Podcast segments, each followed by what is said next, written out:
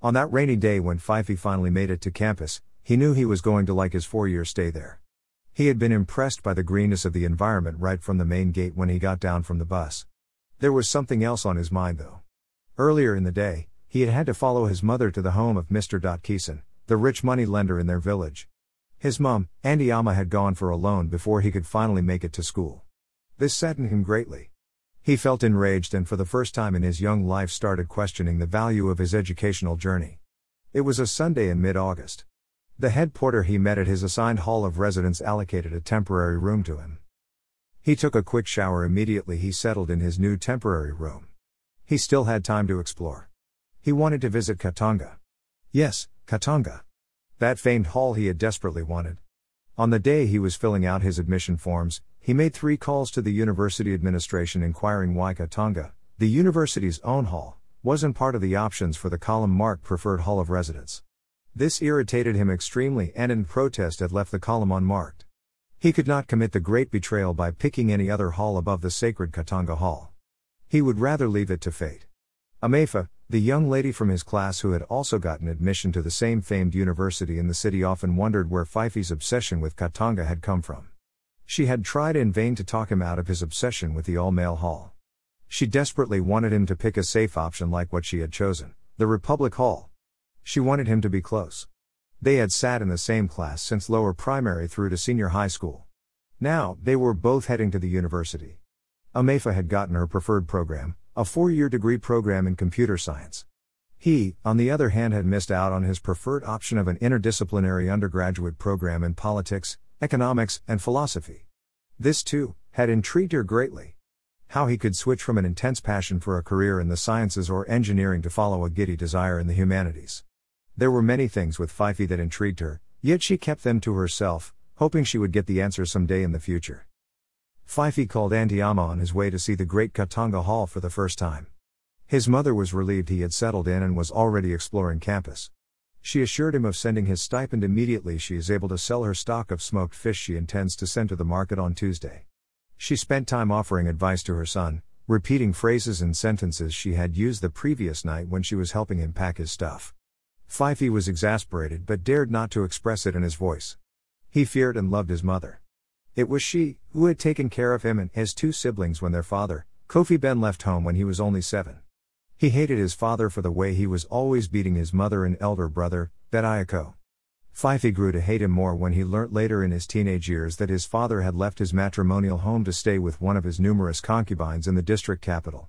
Though Kofi Ben received wages from his clerical job he had at the district court, he never contributed financially to the upkeep of his offspring after the day he left. On the day he received his admission letter from his Sunday school teacher who was also in charge of the church's postal address, he resolved to go and see his father and seek for his help in paying his school fees. He was startled when he realized the affluent lifestyle and the newfound wealth of his father. He was happy for him. Kofi Ben was now driving an exquisite Honda sedan. Kofi Ben, who for years relied on the industrious Antiama in providing him shelter, food and even transportation to work, was now driving a sedan while Antiama was struggling to raise money to pay for his son's school fees. Life is unfair, he muttered to himself quietly as he sat on the luxurious leather couch waiting for his father who was having his supper at the dining table. Fyffe looked with envy at his half-brothers who were watching television at the hall. He knew they loved their dad.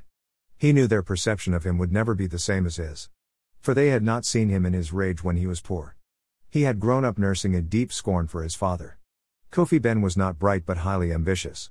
He had a pretentious intellectual rigor and would often use words like empirical, elucidate, obfuscate in conversations.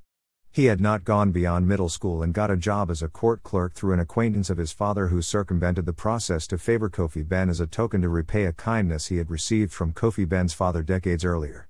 In the early years of his marriage to Antiama, he was increasingly frustrated with his job and what he called my meager salary. He had looked with envy at the industriousness of his wife and her economic independence. The envy grew to resentment and he soon turned to alcohol, coming home on most days reeking of the scent of akplichi. He would refuse to eat the food prepared by Antiama on such days. His resentment soon turned into violence. On one sunny Saturday afternoon when he came home with his two friends.